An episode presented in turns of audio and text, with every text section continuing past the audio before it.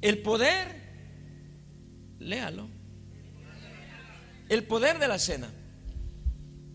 Y la verdad a mí me enseñaron mal. Porque a mí me enseñaron que tenía que estar perfectamente al 100% bien para yo tomar la Santa Cena.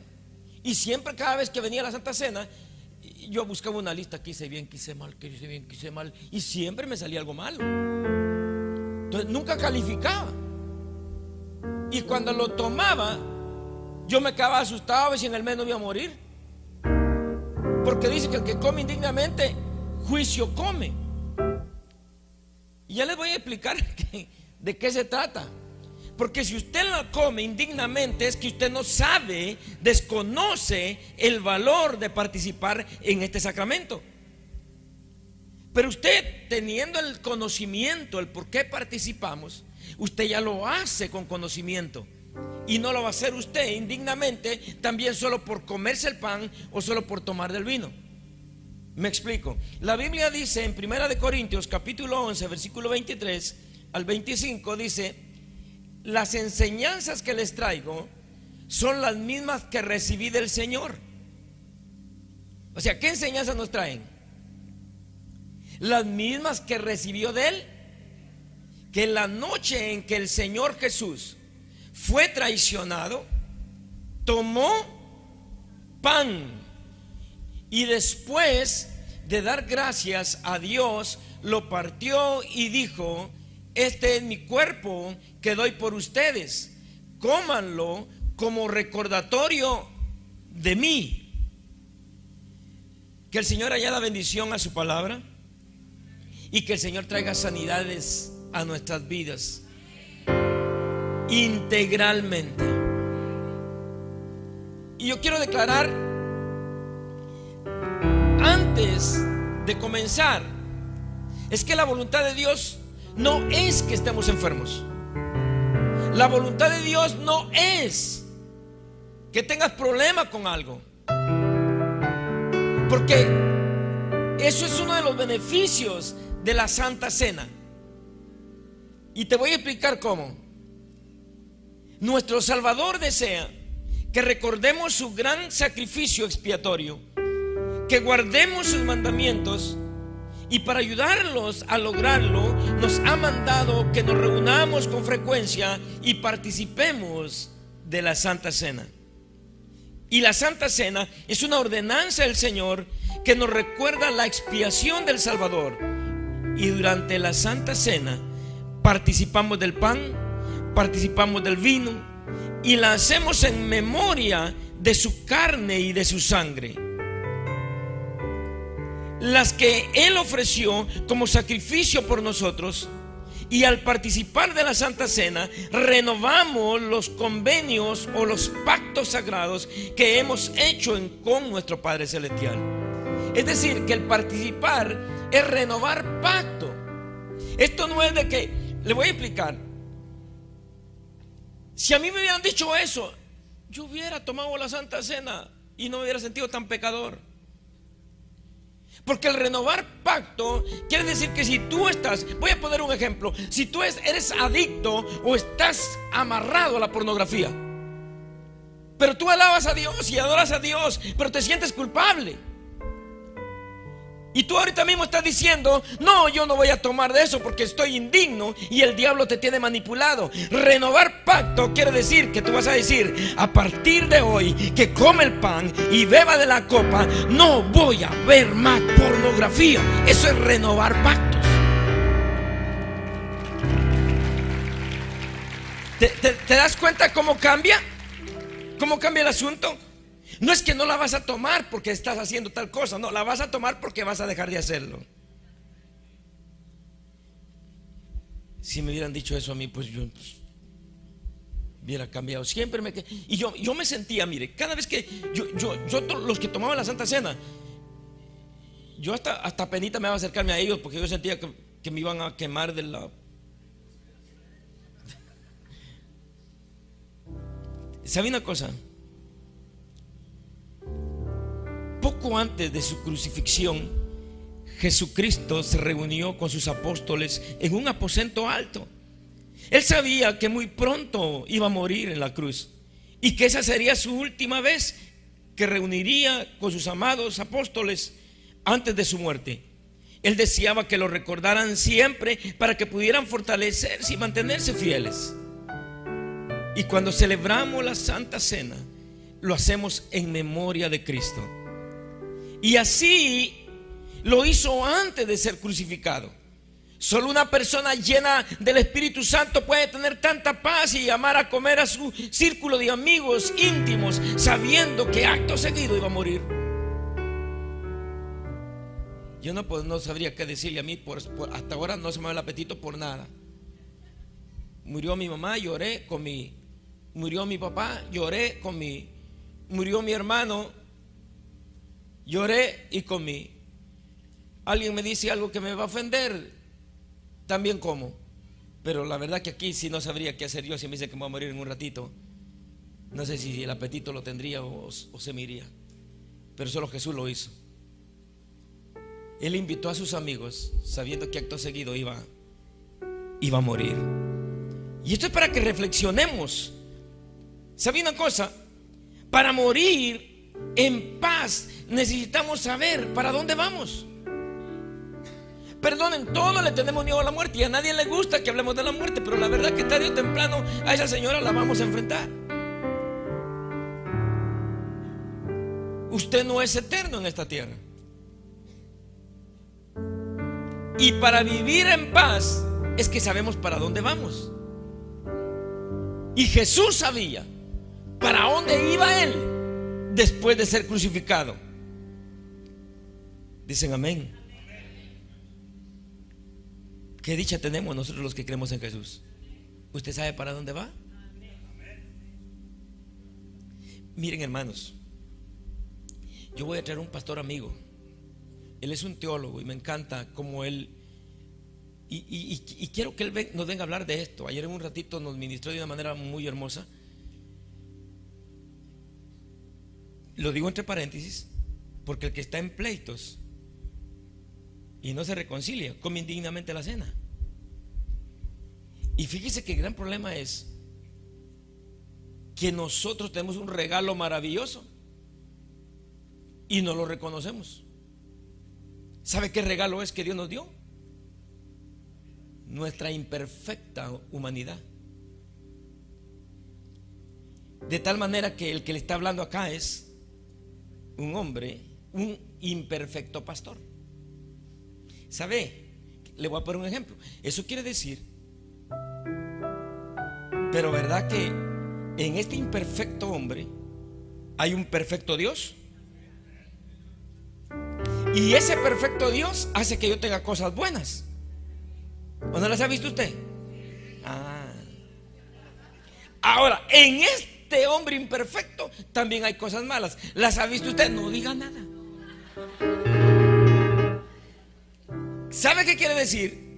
Que usted no tiene derecho a señalarme por cosas malas porque soy imperfecto. Ni usted tiene derecho a señalarse, entre ustedes porque son imperfectos. Pero el perfecto Dios se glorifica en las cosas buenas que hacemos y por eso es que siempre le damos la gloria a Dios y no a un buen hombre ni a una buena mujer. Y quiero que Él venga a hablarnos de eso porque eso trae mucha unidad en la iglesia. Porque dejamos de vernos las cosas Imagínense, el Señor viene por una iglesia sin mancha y sin arruga. Si usted lo piensa, usted dice, yo no califico para irme. Pero más sin embargo, en la perfecta voluntad de Dios y conforme lo dejamos crecer a Él, por eso Pablo dijo, es menester que yo mengüe, es menester que la imperfección mengüe y que la perfección divina se deje ver en mí. Escuche bien. Jesús sabía para dónde iba. Jesús sabía con quién él iba a estar. Y esa es la bendición que tenemos nosotros también. Y podemos estar en paz y podemos también, cuando así nos toque, morir en paz, porque sabemos para dónde vamos. Entonces, para morir en paz necesitamos saber Pero mientras tanto, para que haya un avivamiento, debemos anunciar a Jesús hasta que Él venga. Le voy a explicar. Esto es donde la iglesia se ha quedado estancada. Parte de lo que hacemos cuando comemos la Santa Cena es que anunciemos es que demos testimonio de Jesús. Eso quiere decir que nosotros cuando recibimos a Cristo en el corazón, lo primero que tenemos que hacer es decirle a otra persona que necesita Jesús. Y comenzamos a hablarle a otra persona que Jesús nos sanó. Y le hablamos a otra persona que Jesús nos cambió, que Jesús nos ayudó. Porque lo que Jesús hace en nuestra vida es ayudarnos. La perfección de Dios se manifiesta en nuestra rutina diaria como hijo de Dios. El avivamiento ocurre cuando algo se hace repetitivamente, no solo una vez al mes. No hay satisfacción más grande que lograr que muchas personas, yo no sé cómo se siente, pero yo el hecho de ver gente aceptando a Jesús acá, hermano, yo es como que, yo es como que, es como, es un conrón que uno saca. Para mí, ver a la gente aceptar a Cristo, se siente una emoción. Miren, yo metía goles y era golero, era, era, yo, yo, era goleador. Tengo en mi casa, cuando era muchacho, entre los, entre los 12 hasta los 18 años, yo siempre me ganaba, yo era, yo era el pichichi. ¿Sabe qué es el pichichi? Omar no sabe qué es el pichichi. Era el goleador. Y miren, usted no sabe qué emoción cuando está con una final, cuando es un partido importante y usted mete un gol, es que se siente una emoción inexplicable. Solo que puede meter los goles, sabe. Pero cuando viene la gente a recibir a Cristo, yo siento algo tres veces o diez veces mejor. Porque cuando alguien viene a los pies de Cristo, es un alma que le quitamos al diablo, es un alma que traemos a Cristo. Despoblamos el infierno y poblamos el cielo. La misión de la iglesia, cuando participamos de, de la cena del Señor, es que vamos a despoblar el infierno. Usted tenía su casita ahí. No, pero, pero la sangre de Jesús y perdone, yo no llegué a la iglesia porque yo dije voy a ir solo. A mí alguien me habló de Jesús, un pastor llamado Jerónimo. Él me habló de Jesús. Él sembró la semilla de la palabra en mi vida. Todos tenemos que darle gracias a Dios por alguien que nos dijo. Pero ¿quién le ha dicho a usted? ¿Será que en su país?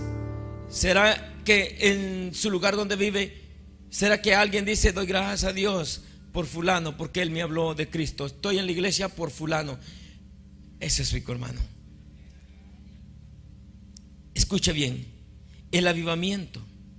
De manera que el tomar la cena del Señor debemos hacerlo en memoria de Él, anunciarlo hasta que Él venga.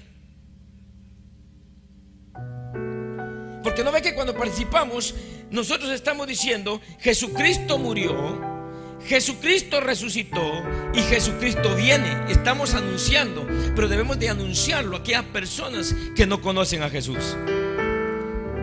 Y en 1 de Corintios capítulo 11, versículo 26 dice así pues todas las veces que comieres este pan y bebieras esta copa, la muerte del Señor anuncias hasta que él venga.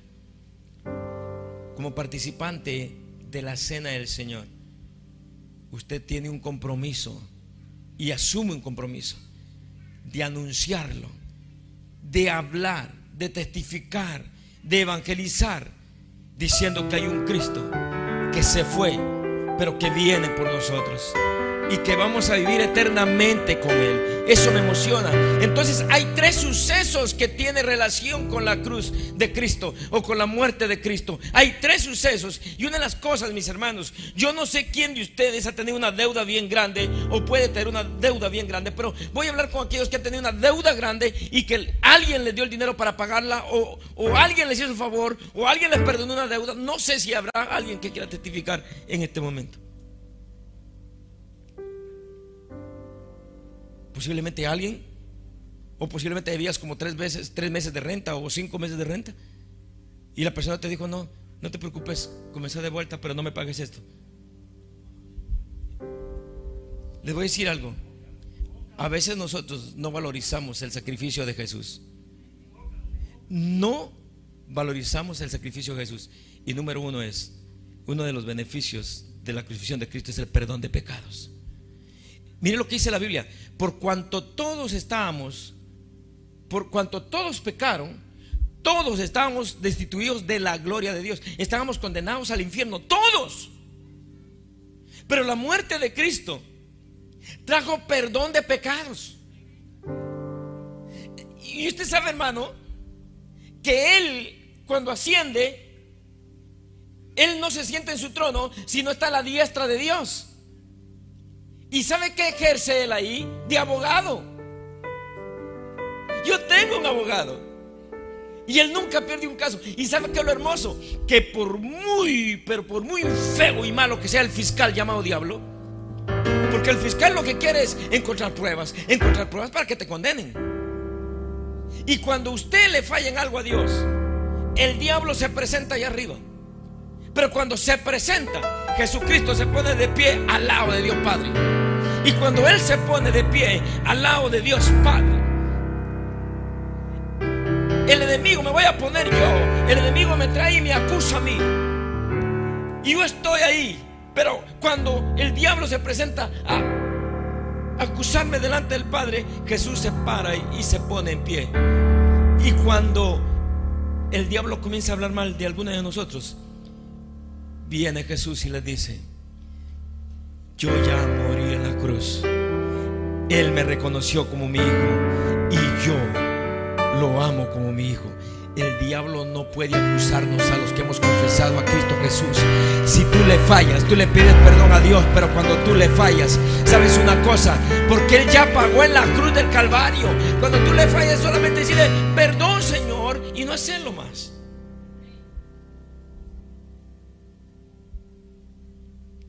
Nos perdonó los pecados.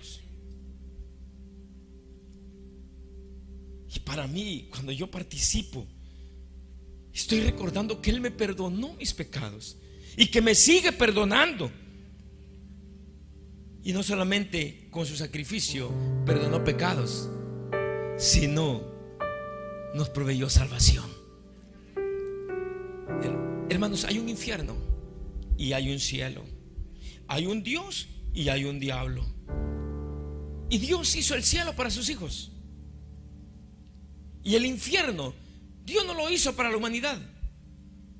Pero el diablo, el trabajo de él es desviar a la gente de Jesús y condenarlos juntamente con él en el infierno. Entonces cuando yo vengo a adorar,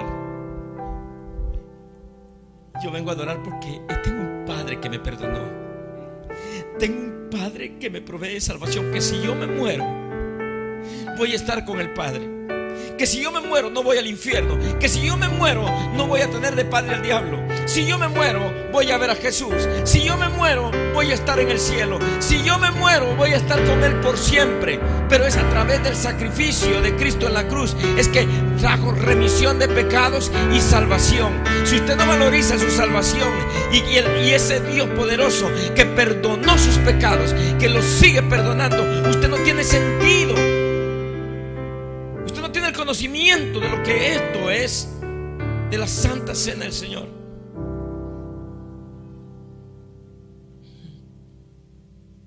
Le pregunto, levanten la mano y ustedes cuando están conscientes que ustedes saben le fallan a Dios, consciente o inconsciente.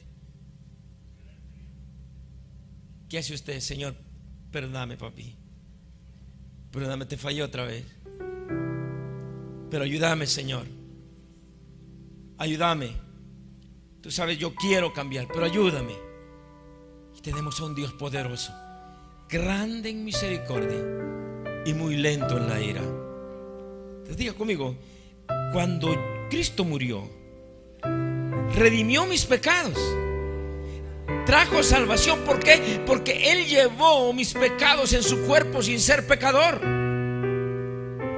Y no solamente en la muerte de Cristo, también Él proveyó salud física.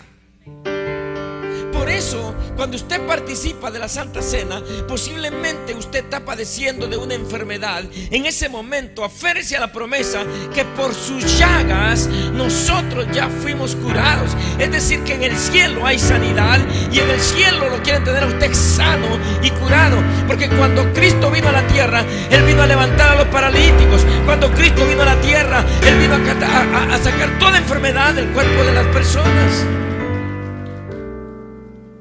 Y he visto testimonios de gente que ha sido sana físicamente participando de la Santa Cena.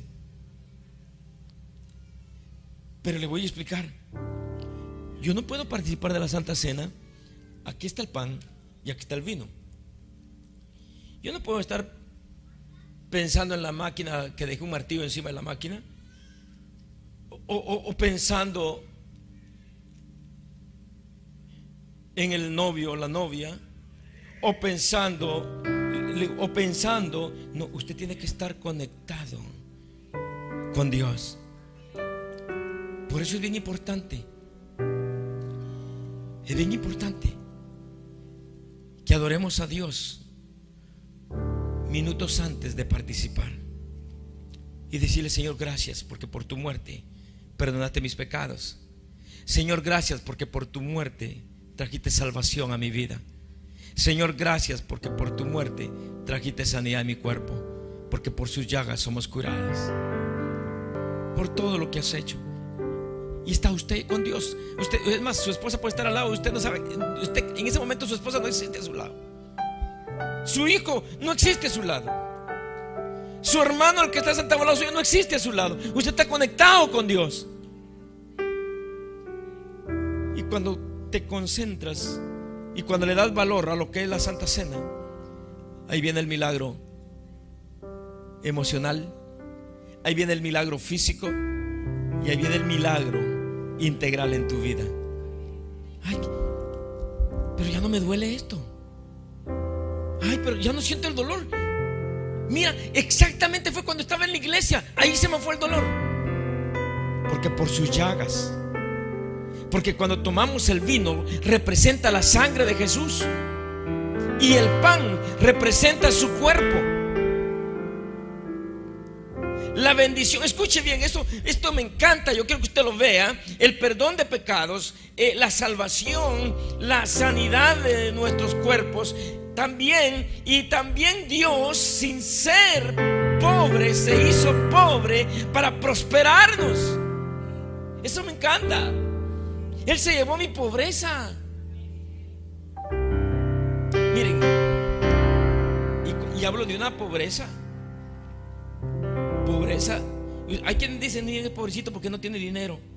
Pero hay gente que es pobrecita porque no tiene paz. Está, está casi, casi bancarrota de paz.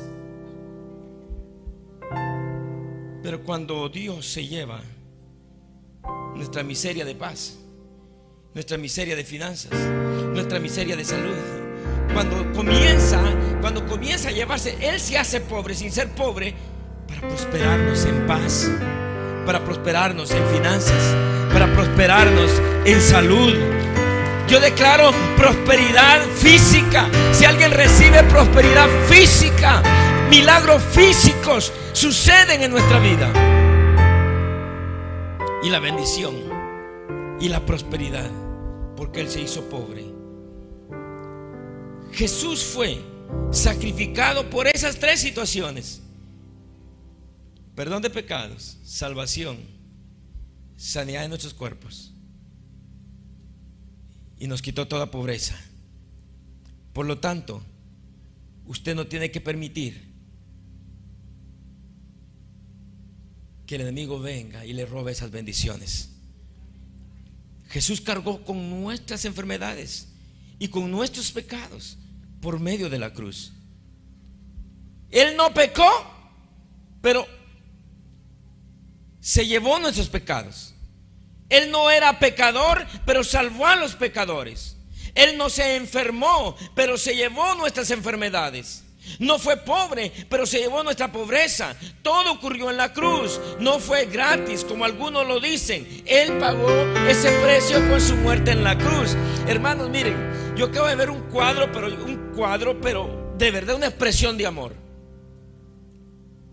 Y lo voy a decir y quiero mandar un saludo acá y una bendición de parte del cielo para la familia Palacios. Para nuestra hermana Laura, nuestro hermano Roberto, nuestro hermano Roberto, nuestra hermana Laura. Y lo voy a decir, y él un día lo va a testificar. Pero él tenía contados sus días. Ah, miren, hay dos cosas. Yo no sé si aquí está la, la, hermana, la joven, la que le ibas a donar el, tu riñón al, hermano, está aquí. Hay una joven, no sé si es que me confundo. Eh, eh, Angie, ¿está aquí Angie? No, no, Angie. Miren, les voy a contar, hermanos, porque estoy hablando de expresión de amor. Soy una persona que ama, es capaz de dar su vida por otro. Estoy terminando una reunión, voy para el comedor. Yo sé el proceso que él está viviendo. Sé que no es fácil. Y yo veo que está abrazado con la joven y están llorando los dos. Y la hermana Laura está al lado llorando también. Y yo dije, bueno, iba a buscar al pastor porque los fuera a ayudar, pero me acuerdo que era yo. Entonces, cuando yo los vi, me di la vuelta, voy y me acerco. Y digo, ¿todo bien? Estaba llorando porque en los exámenes que le hicieron no era compatible para dar el riñón. es decir, que ella fue a examinarse para donar un riñón. Y estaba llorando de frustración que salió negativa. No, hombre, esa muchacha, dije, esa muchacha es el amor de Cristo. Pero, pasa el asunto, miren. Hermano Roberto, Dios tiene cosas grandes con él. Miren, y estamos orando y orando, una familia de fe, familia de fe, porque para que Dios haga milagros, no es solamente de que yo ore, que la gente tenga fe. Pero miren, de repente apareció un donador y, fue positivo. Mire hermano, mientras que hay hermanos que parecen, pero un segundito, mientras que hay hermanos que parecen perros y gatos, que no se quieren, maldiciéndose uno con otro, que te quiere llevar la herencia, que, te eres aquí, que, que aquí y que aquí no. ¿Sabe una cosa, hermano? El hermano de él le donó el riñón.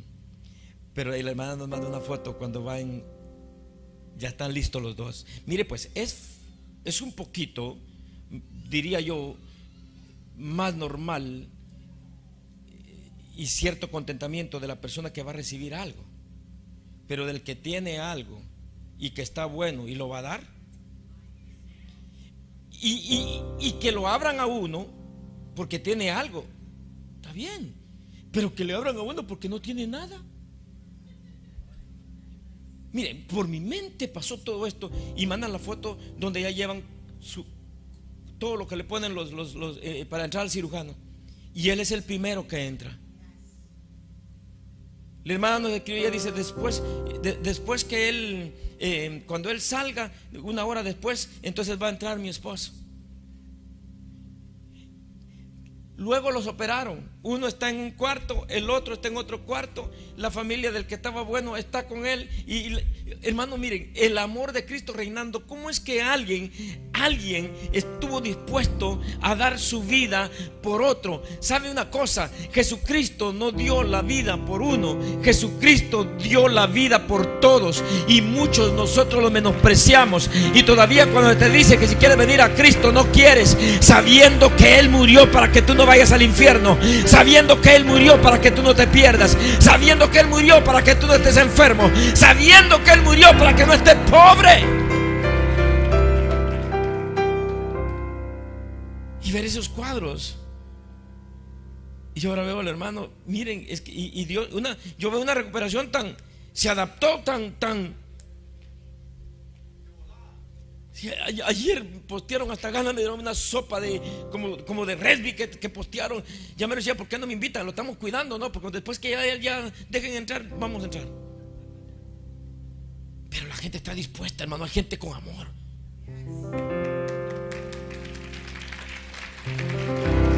y, esa, y esa debe ser la iglesia. La iglesia debe ser esa. En lugar de juzgarnos, de criticarnos, de señalarnos, y que estemos dispuestos. hermano, tú tienes nada de plata, yo tengo 500 dólares, yo que me voy a sacar 200, te lo voy a regalar, me quedo con 300 y te guardo 200. Pero de que salir de aquí salís.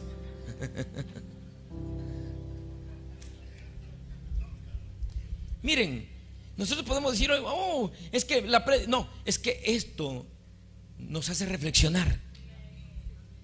Y que cuando tomemos la Santa Cena no es de tomarla así, precipitadamente. Por eso es que hoy se preparó de esta manera, para que no se pase ahí, sino usted va a venir a traer el pan y a traer la copa. Se lo lleva a su lugar desde que viene, viene adorando y se va adorando y va a ver lo que va a pasar. Va a pasar algo extraordinario, porque el Señor dejó esto para que lo practicáramos todas las veces. Y así es como, así como el Padre él desea sanarnos. Cuando usted ve el ministerio de Jesús, era sanar enfermos. Cuando ve el ministerio de Jesús, era multiplicarle la comida a los hambrientos. Nosotros tenemos en nosotros la provisión y la bendición. Hermanos, nadie de ustedes diga estoy pobre, porque entonces no se la ha dado al Señor. Porque dice que Él se llevó la pobreza. Entonces usted la tiene, entonces usted no se la ha entregado, entréguesela. Ay, hermanos, que miren, así como mi papá era pobre y mi abuelo era pobre, pues yo también, entréguesela. Si su abuelo fue pobre, fue porque él quiso. Si su padre fue pobre, fue porque él quiso. Corte esa maldición generacional. Usted es hijo de Dios y en la cruz del Calvario se fueron todas esas maldiciones. Dicen amén.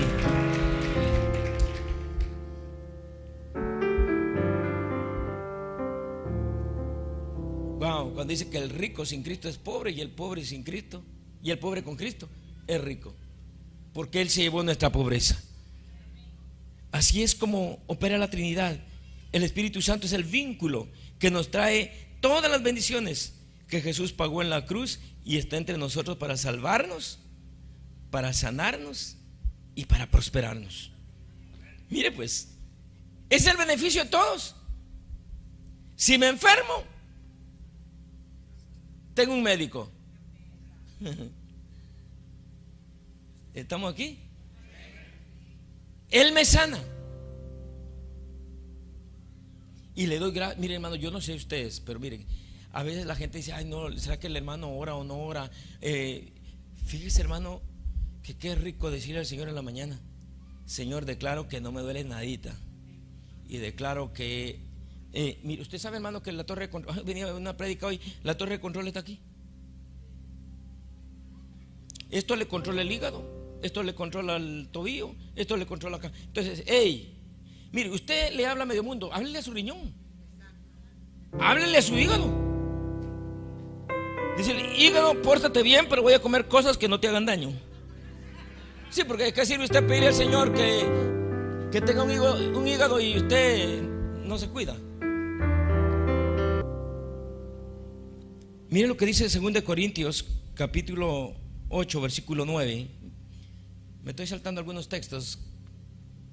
En 2 Corintios, capítulo 8, versículo 9, dice la palabra de Dios, ustedes conocen la gracia generosa de nuestro Señor, de nuestro Señor Jesucristo, que aunque Él era rico, por amor a ustedes se hizo pobre, para que mediante su pobreza pudiera ser los ricos. ¿Cómo ve ese texto? Eso está en 2 Corintios capítulo 8, versículo 9. Ustedes conocen la gracia generosa de nuestro Padre, que aunque Él era rico, por amor a ustedes se hizo pobre, para que nosotros pudiéramos ser ricos. Isaías 53, dice que todos nosotros nos descarriamos como ovejas, cada cual se apartó de su camino, mas Jehová cargó en el pecado de todos nosotros. Dicen amén. Y le digo una cosa. Este es, este es un momento clave. Un momento clave. Vamos a adorar a Dios y quiero que levantes tú tu propio altar. Ahí donde estás en tu silla. Conéctate tú con Dios. La salvación es individual. Y las cosas comienzan a suceder cuando tú te olvidas de todo y te conectas con el mismo cielo. Ahí como estás, inclina tu rostro. Cierra tus ojitos. Comienza a hablar con Dios. Comienza a decirle lo grande y lo maravilloso que Él es. Él es una persona. Él es una persona.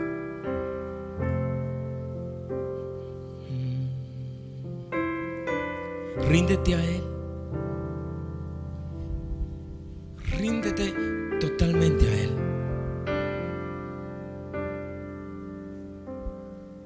Recuerda que nosotros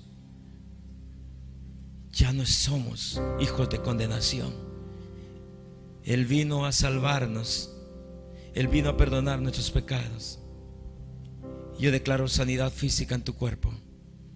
Declaro que desde el momento que vengas a este altar, un milagro va a surgir de tu silla al altar.